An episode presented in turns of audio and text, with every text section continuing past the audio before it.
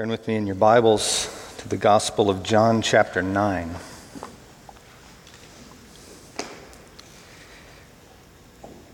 Picking back up where we left off in John's Gospel, in chapter 9.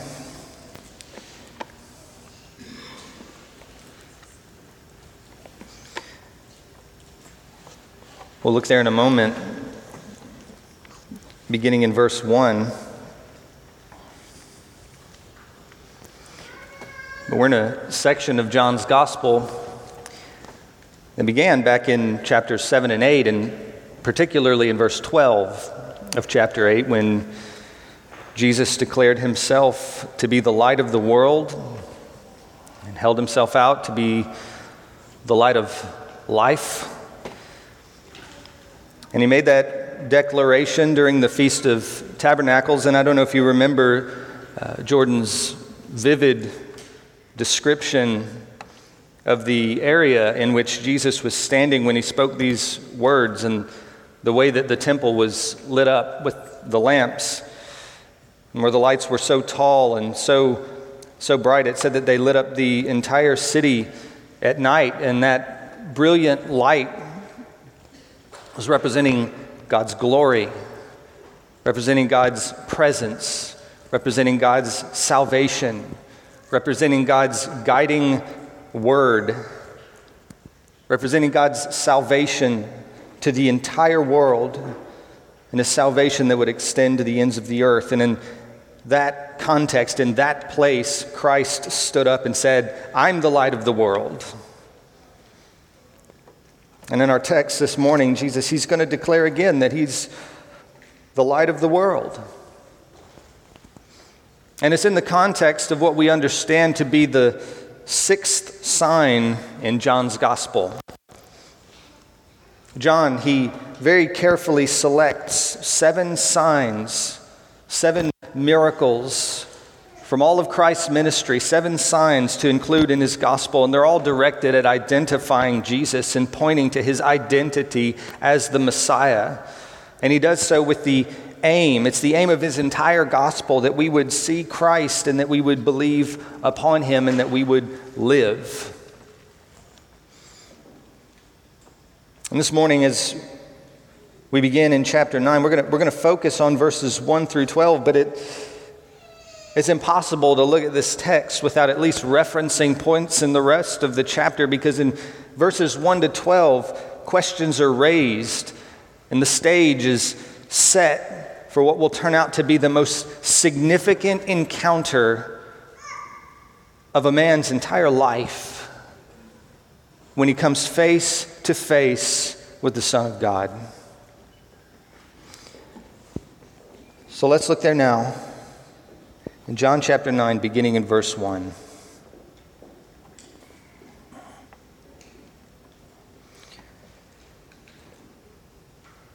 As he passed by, he saw a man blind from birth. And his disciples asked him, Rabbi, who sinned? This man or his parents, that he would be born blind? Jesus answered, It was neither that this man sinned nor his parents, but it was so that the works of God might be displayed in him. We must work the works of him who sent me as long as it is day. Night is coming when no one can work. While I'm in the world, I am the light of the world. When he had said this, he spat on the ground and made clay of the spittle and applied the clay to his eyes and said to him, Go, wash in the pool of Siloam, which, trans- which is translated sent. So he went away and washed and came back seeing. Therefore, the neighbors of those who previously saw him as a beggar were saying, Is not this the one who used to sit and beg? Others were saying, This is he. Still others were saying, No, but he is like him. He kept saying, I am the one. So they were saying to him, How then were your eyes opened? He answered, The man who is called Jesus made clay and anointed my eyes and said to me, Go to Siloam and wash. So I went away and washed, and I received sight. They said to him, Where is he? He said, I do not know. Brothers and sisters, pray with me again.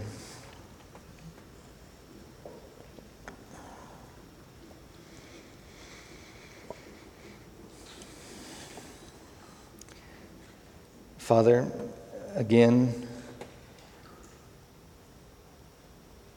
as we've asked many times already this morning, we ask again that by your Spirit you would do for us what you did for this man, and that you would lift up Jesus, the light of the world in our eyes so that the result would be the same for this for us as it was for this man lord that we would declare with him lord i believe and so that the result would be the same that we would worship lord exalt jesus we ask this in his name Amen.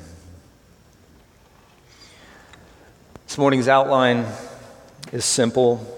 I really have only two points. Really, it's two questions that I, I think are raised by the, the text. And the first point, first question, is the longest.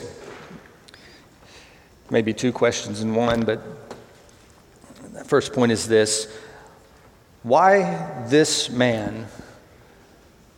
and why this way? God is clearly at work doing something, but why this man? And why this way?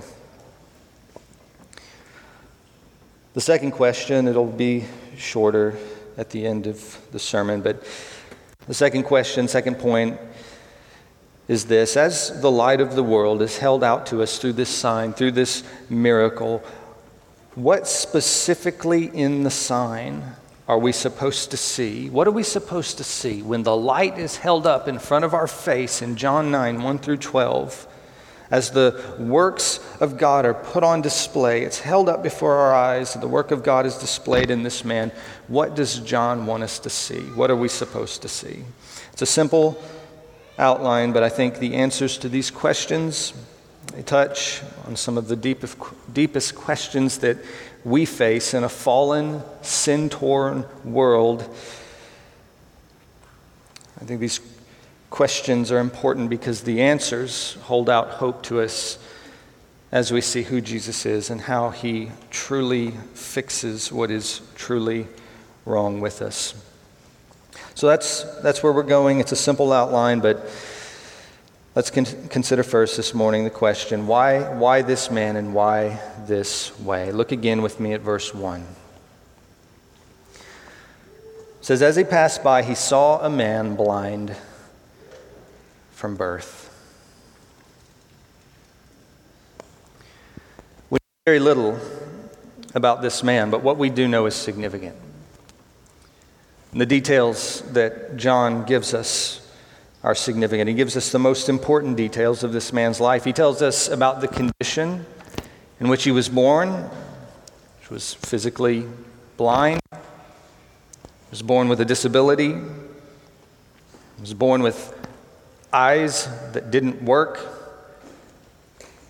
Because of that, he would experience various things in life with a greater degree of difficulty than had he been born with sight. For example, John, John tells us what this man's life is like presently. The man, he says, is a beggar. And in that day, there was really not much else he could have done given his condition. But John also, he tells us about this man's encounter with the Lord Jesus. And he tells us about the destiny of this man as a result of that encounter. But upon encountering this man, the disciples, they, they asked Jesus in verse 2 a very real and visceral question. In verse 2, they asked, Rabbi, who sinned? This man?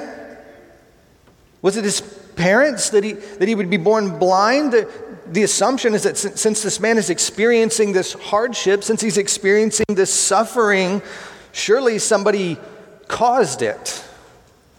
There's a reason, right?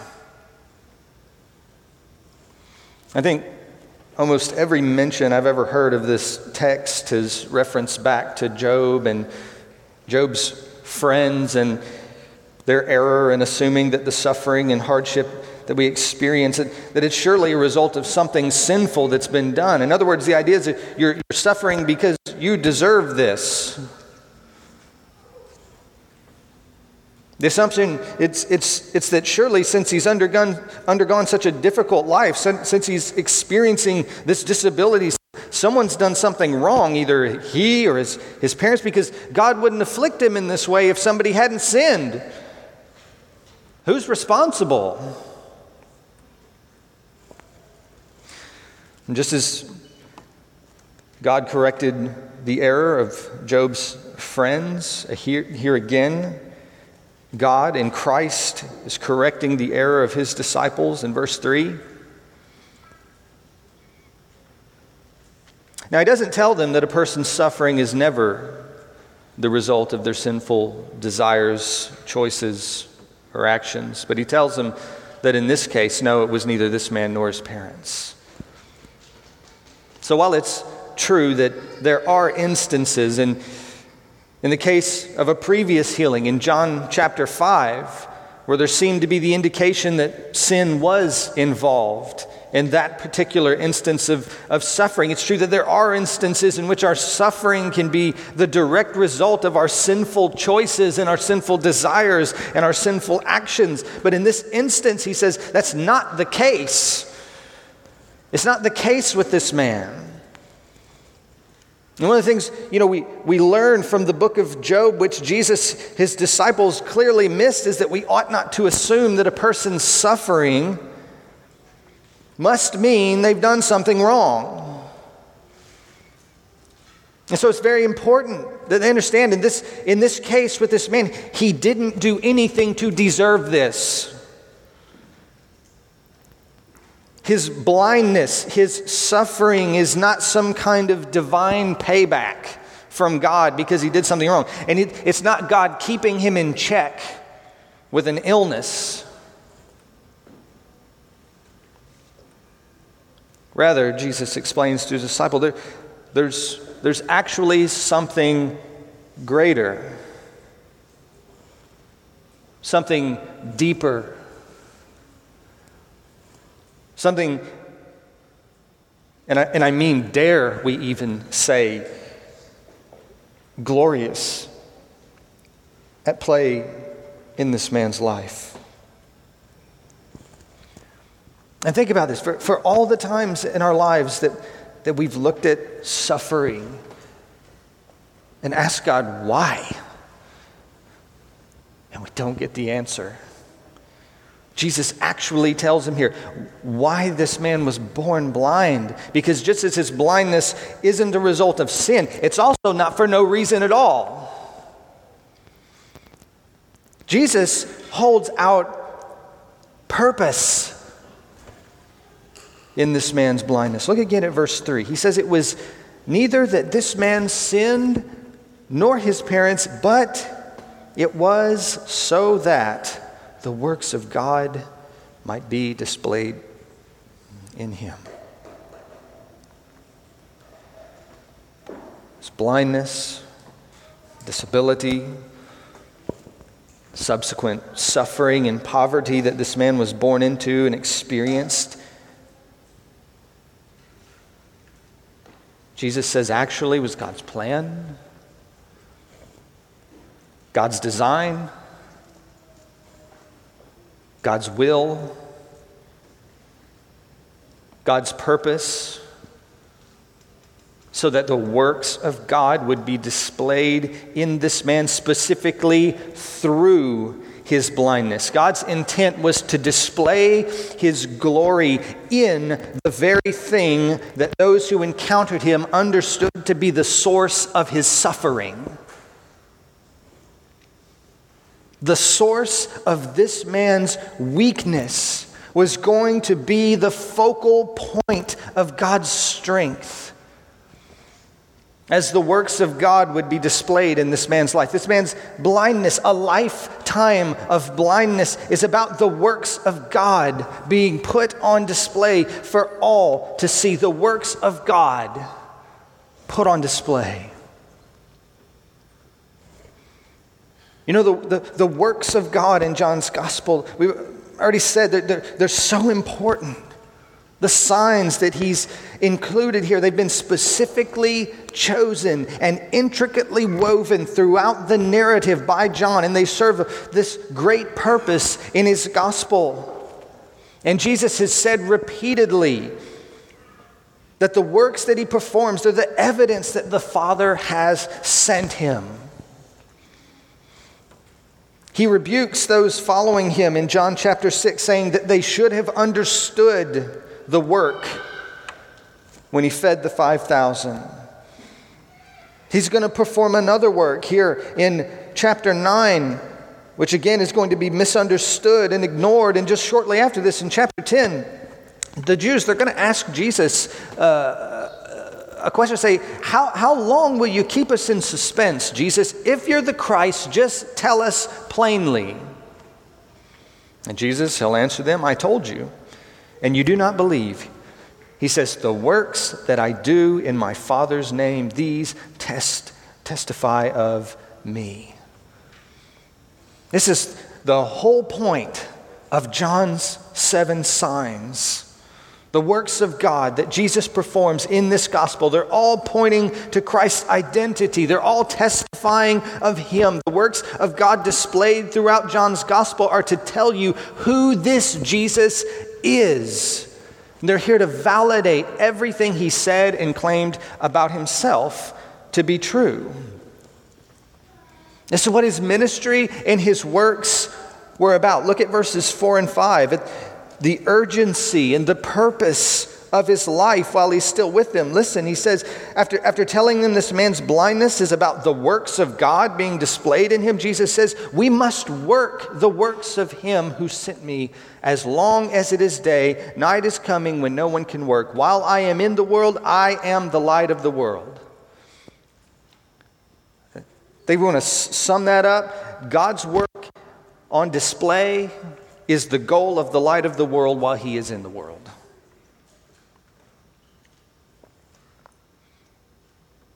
So now, back to this man. Why, why this man? Why, why this way? Why a life of poverty and suffering? Is it this the kind of thing that you ordain, God? Why, why this way? And Christ's answer is that God's work will be put on display in this man. Perhaps if we think broadly and theologically, we could say it this way Why this man? Why this way? Because he was a chosen vessel of God's mercy. Why this man? Why this way? Because this is a man whose life was to be a canvas upon which God would paint a glorious picture that displays the radical need of man and the magnificent provision of Christ. Why this man? Why this way? Because this man was chosen to be a vessel of worship to the living God, a vessel in whom the works of God would be displayed so that the light of the world would be seen. And that in seeing Christ, we and countless others throughout the past 2,000 years would believe upon him and live. Jesus says, You're right. There's a reason for his suffering. But it's not the reason that you think, it's not the reason that seems like it should be obvious. But this man's life belongs to God. He was created for God. And God's purposes in this man are good and glorious, though unseen and known, unknown by everyone until this moment in John's gospel in this man's life. Totally unseen, totally unknown.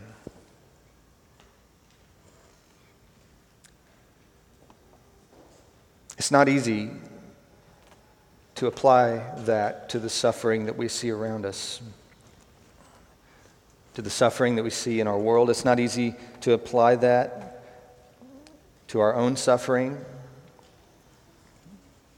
There are many here this morning, many here listening who are suffering. You have family and friends who are suffering or have recently suffered or will shortly suffer. But I want us to think about this question for a moment because it's a very real question. The, the question the disciples ask. Question why?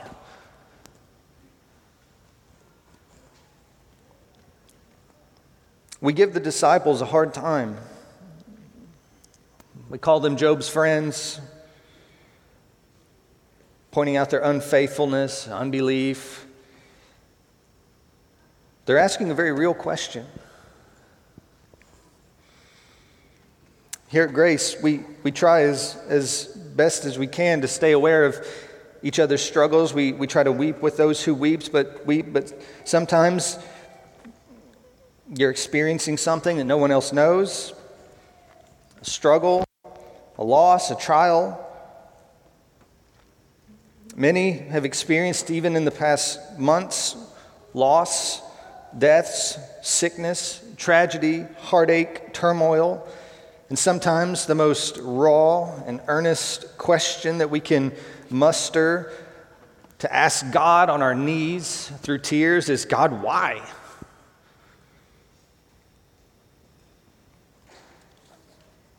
You've been tempted at times to wonder whether your particular trial or suffering, you, you, you think things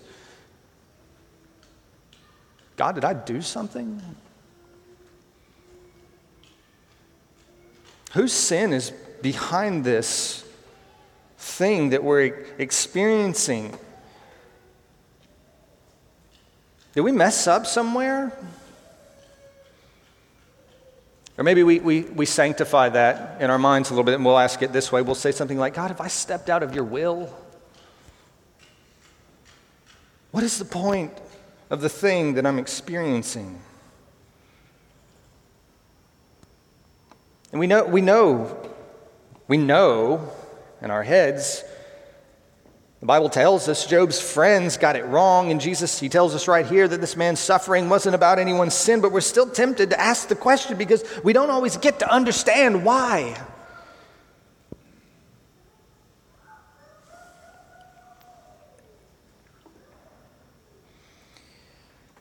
I want to try to make an observation regarding what Christ says about this man, his suffering, God's works displayed in him. I want to try to make an application for us in light of our own lives when we're faced with struggle, suffering, and we don't know why, and we're asking ourselves selves the same question that the disciples are asking Jesus. And we're having a hard time taking verses like these, which talk about God's plans and how great they are and God's purposes, and not just receiving them in a cold, calloused, formulaic way where we know God has a big plan in all of this, but that doesn't really help me right now.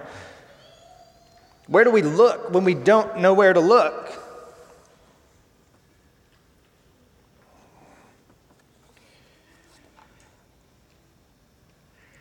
The observation is, is this the man was blind from birth, and his blindness was not due to God's absence in the moment,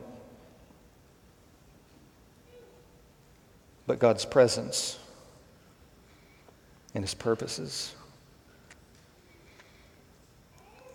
That's what Jesus said. God was active in this man's life from the beginning. God, God was there, He was right there.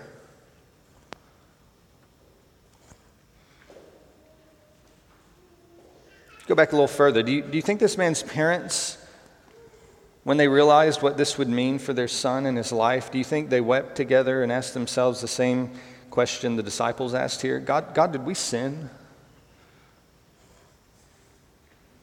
Is this our fault? Where were you, God, when our son was born? God, why our son? And why this way?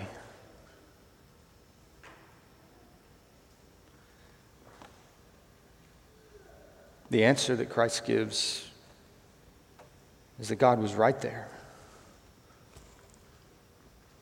He was intimately and intricately involved in the and maturation of this child while he was still in the womb. That's Psalm 139. God was present in, in each moment as he was born and present as his parents came to realize that he was blind and present as they were crying out to God and saying, Why?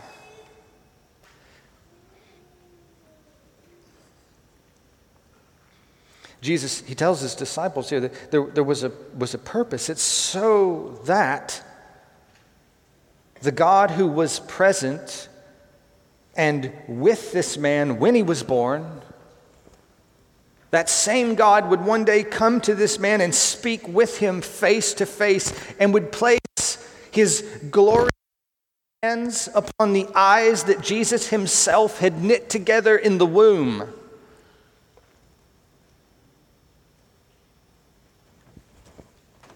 It was God's will that this man see but not just with eyes in his head. He could have had that his entire life.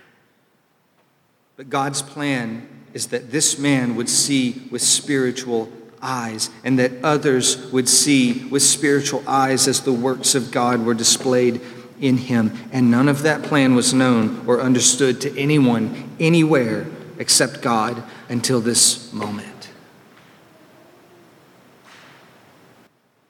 You see, we, we can talk about the sovereignty of God and the providence of God and the purposes of God so much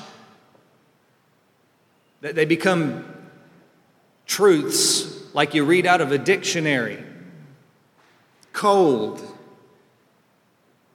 unhelpful, unapplied.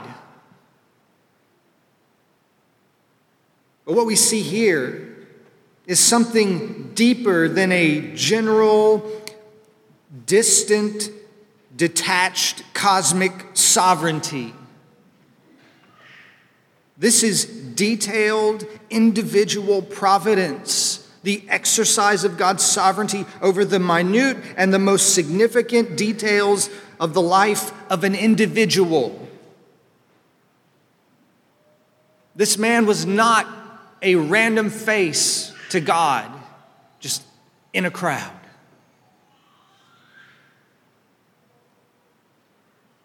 You are not a random face to a distant God.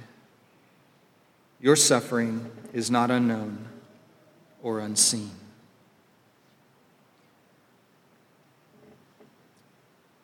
God had ordained every circumstance and step of this man's health, of his life, his social status as a beggar, the, the parents to whom he was born, the place he was born and grew up, the time of his birth, every time he stumbled as he walked blindly down a rocky path, every course of action that he had ever taken. In the entire course of history, this man was led to a single point in the universe on planet Earth in which his life would intersect at a crossroad where he would come face to face with Jesus, with the very God who had ordained every moment of his life.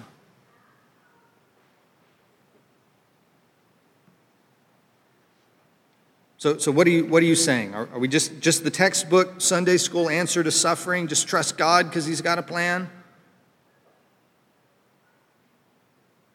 We know the technically correct answer, but that's not usually the problem we're facing when we're experiencing suffering. Often we know that to be true. We can mentally affirm the truth of God's sovereignty and His goodness. And we ought to remind ourselves and preach those glorious truths to ourselves. It's, it's not the truth that we struggle with. The part that we struggle in is how can this be part of the plan? Why, why me? Why us? Why him? Why her? Why my mom? Why my dad? Why my son or daughter? Why, why this way? We, we know Romans 8 that God causes all things to work together for good to them that love God, but, but we can't see how. We struggle to see how this could possibly fit into God's plan.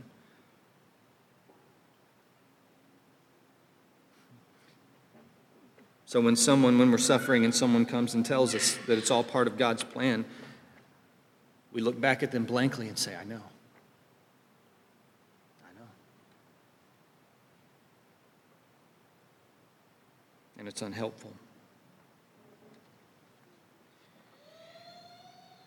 The instance with this man is the exception, not the rule. Most of the time, we don't get the answer to how this or that particular experience can possibly bring glory to God. Job didn't get the answer.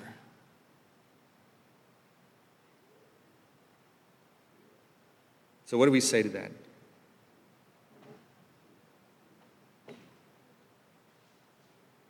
Do we coldly tell each other, trust God, He's got a plan? Even though, in one sense, it's absolutely true. Kind of truth that is meant to be helpful but feels like a knife plunging into your heart. No, At least we don't give each other the truth like that. There's something else going on that's equally true, and we do tell the truth that we don't know. We don't know why this particular thing is happening. Any more than the disciples knew this man's circumstances until Jesus told them.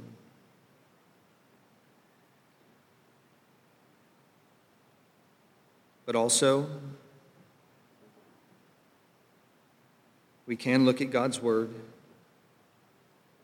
and see that there are examples given to us in the Scriptures where it's not clear how or why God is at work in a particular instance of suffering, but is afterward vindicated in his righteousness and goodness. And the greatest example of this, it's not this man born blind in, in John chapter 9, it's the cross of Christ because it was there at the cross where the greatest pain, the greatest suffering, the greatest evil in human history, the murder of the Son of God, an unfathomable process and outcome for everyone involved except Christ Himself. His disciples had no category for what was happening or what was going to transpire, but it's there that, that Peter tells us in Acts 2 it was, it was actually the predetermined plan of God. Even the most inexplicable and horrifying event in human history, they didn't see it, they didn't understand until the risen, glorified Jesus showed up and explained it to them. We can't say why this or that particular thing took place or why this or that suffering took place, but what we can say is that, brother or sister, I don't know. I don't know, but I will weep with you. And in time, we can look together and see That God has demonstrated definitively that in the worst possible evil, in the worst possible suffering in human history, He was at work in every detail to secure the greatest good and the greatest joy for His people and the greatest glory for Himself when Christ became our substitute, when He died under God's wrath and rose from the dead. Why this man? Why this way? God had purposes for this man's life greater than being born with sight. His desire, his purpose, his plan was that in and through his life, the light of the world would be seen, and that in seeing we would believe on Christ and live.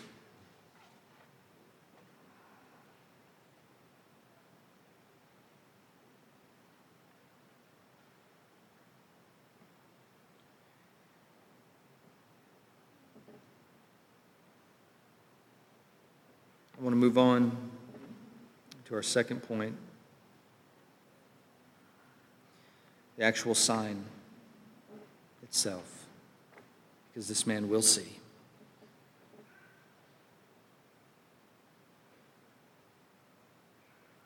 The other question is this As the light of the world is held out to us through this sign, this, this miracle, what specifically in the sign are we supposed to see? What is it that John intends for us to see as the light is held up before our eyes and the work of God is put on display in this man? What are we supposed to see? Look with me again, beginning in verse 6, as, as we come to the, the actual sign, the actual miracle itself. Verse 6, it says, When he had said this, he spat on the ground and made clay of the spittle and applied the clay to his eyes and said to him, Go wash in the pool of Siloam, which translated, which is translated sent. So he went away and washed and came back seeing. So the man is healed. For the first time in his life, he's able to see. He washes as Jesus instructed him. He comes back seeing and at the outset here, we're, we're beginning to see the, the works of God on display in this man. The light of the world is, is shining as this man returns seeing. So, so what is it that, that we're supposed to see? What's interesting here, John, he, he again explains to the reader what a particular word means. John's done this before, he's done this earlier in his gospel. Here, he, he explains that Siloam means sent. So that when Jesus is talking to him, he, tells him, Go to the, the pool called Sent. And that might not seem very significant until you notice that Jesus himself, he says in verse 4 that the works he's doing are the works of God, his Father, who sent him. And that still might not seem that significant until you realize that there are at least 40 other instances in John's gospel or more where Jesus is described as or state, states explicitly of himself that he was sent from the Father. Like it's stated so much that you realize it's, it's actually a theme in John's gospel. Jesus, he's the sent one in John's gospel. He's the one who came and dwelt among us, sent by the Father. And here, Jesus, he tells the man, he says, Go and wash in the pool called Sent.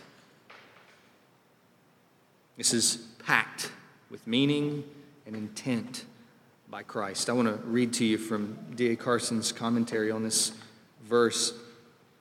He points out that, you know, while we can have all kind of discussion about the possible reasons Jesus used the saliva and he made the clay and what that might mean as far as actually putting the stuff on his eyes. We can talk about that, but Carson says it's pretty clear why John is highlighting that Jesus told the blind man to wash in the pool called Sent.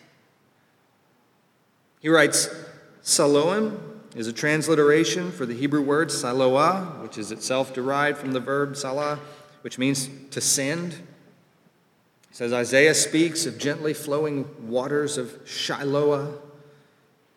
He says the suitability of drawing attention to Siloam may be uh, dependent simply on its name. As it was called sent, so Jesus was supremely the sent one.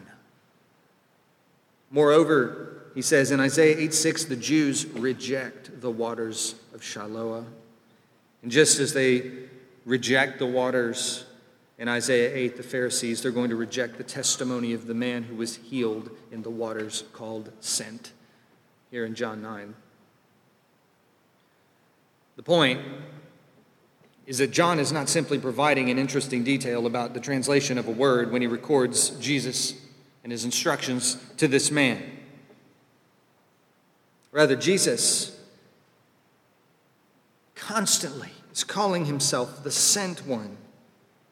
And he spits on the ground and he makes the clay and he puts it on the man's eyes and then he tells him, Now go wash in the pool called sent. He's communicating something about himself. It's, it's the question that arises later in the chapter in verses 29 through 30, 33. It's the question over where is Jesus from? Who is this guy? The Pharisees say they don't know where Jesus is from. And yet, while the religious rulers, the Pharisees, they're just like in Isaiah 8, they're going to reject what's being said in their spiritual blindness. And it's the man who was blind his entire life who will say to them, It's an amazing thing that Jesus has done the work. He's performed the sign, He's done the miracle. And yet, even though the light of the world is shining, you don't know where He's from? You don't, you don't understand?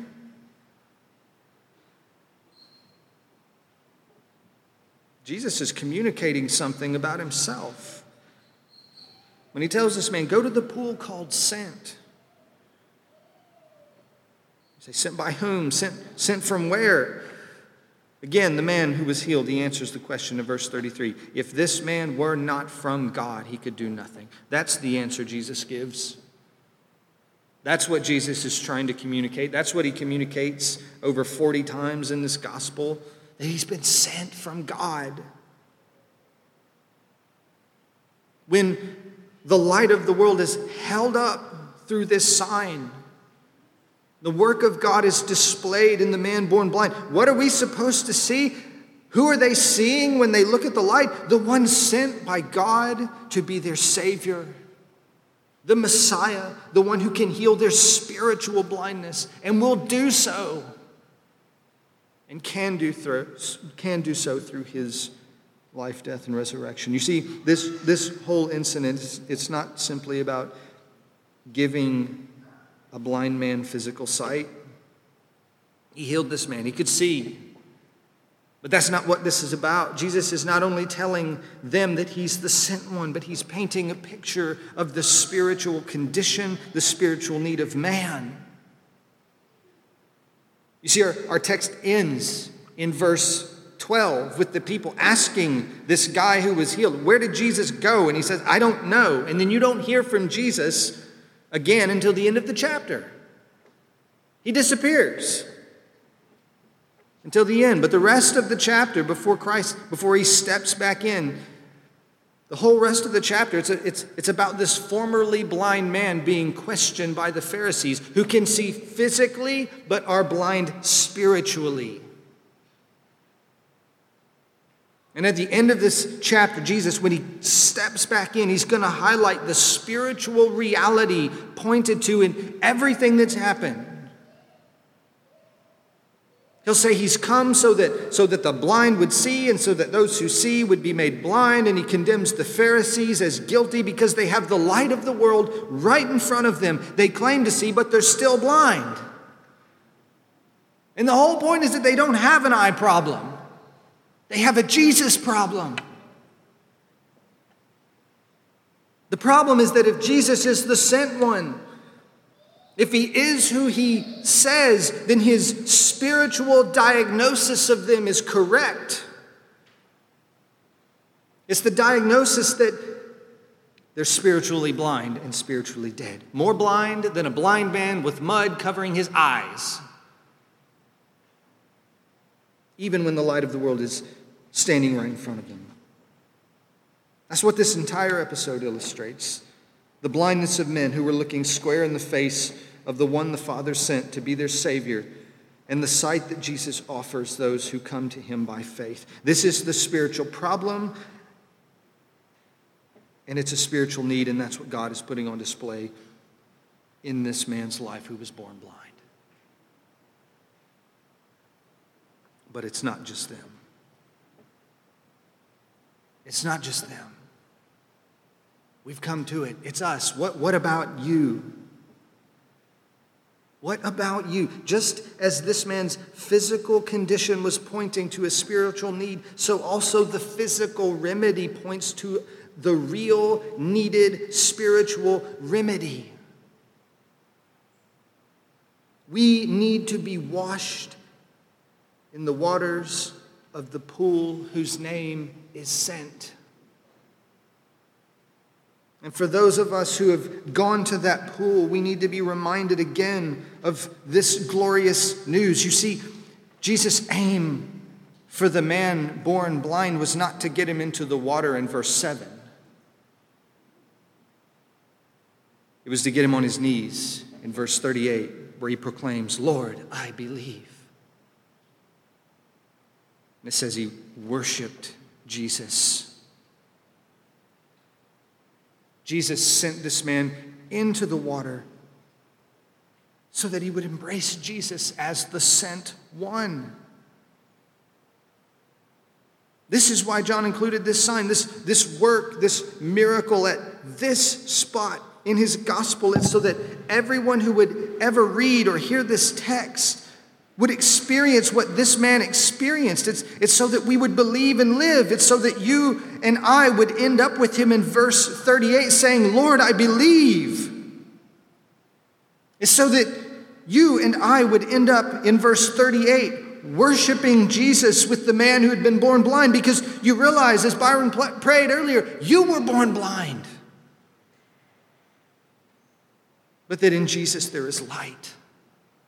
There is cleansing. There's the assurance of his promises because he is the one sent by the Father to redeem his people. He's the Messiah who was sent by his Father to cleanse his people, not in the waters of sent, but by his blood that was shed on the cross, dying in our place as a substitute who was raised from the dead and is alive today, offering the same cleansing to all who would come to him, all who would turn from their sin and trust in the sent one. He'll give you his righteousness, he'll cleanse you, he'll reconcile you to God. You see, this is, this is the most important issue of your life. And we close with this. It's the issue that every person who has ever heard the name of Jesus in the gospel has ever faced. It's the question this blind man and the religious leaders who questioned him face. It's the glorious truth that John is shouting from the rafters when he points out, oh, by the way, that word Siloam, it means sent. The question is this Is Christ who he said he is? And if so, will you love and trust and follow him? Will you believe and live? Let's pray. Father, again, we ask the same thing that you would open our eyes to see the greatness, the worth, the provision that you've made for us in your Son. Exalt him in our eyes, Lord. Hold up the light of the world so that we would see and believe and live. We ask it in Jesus' name.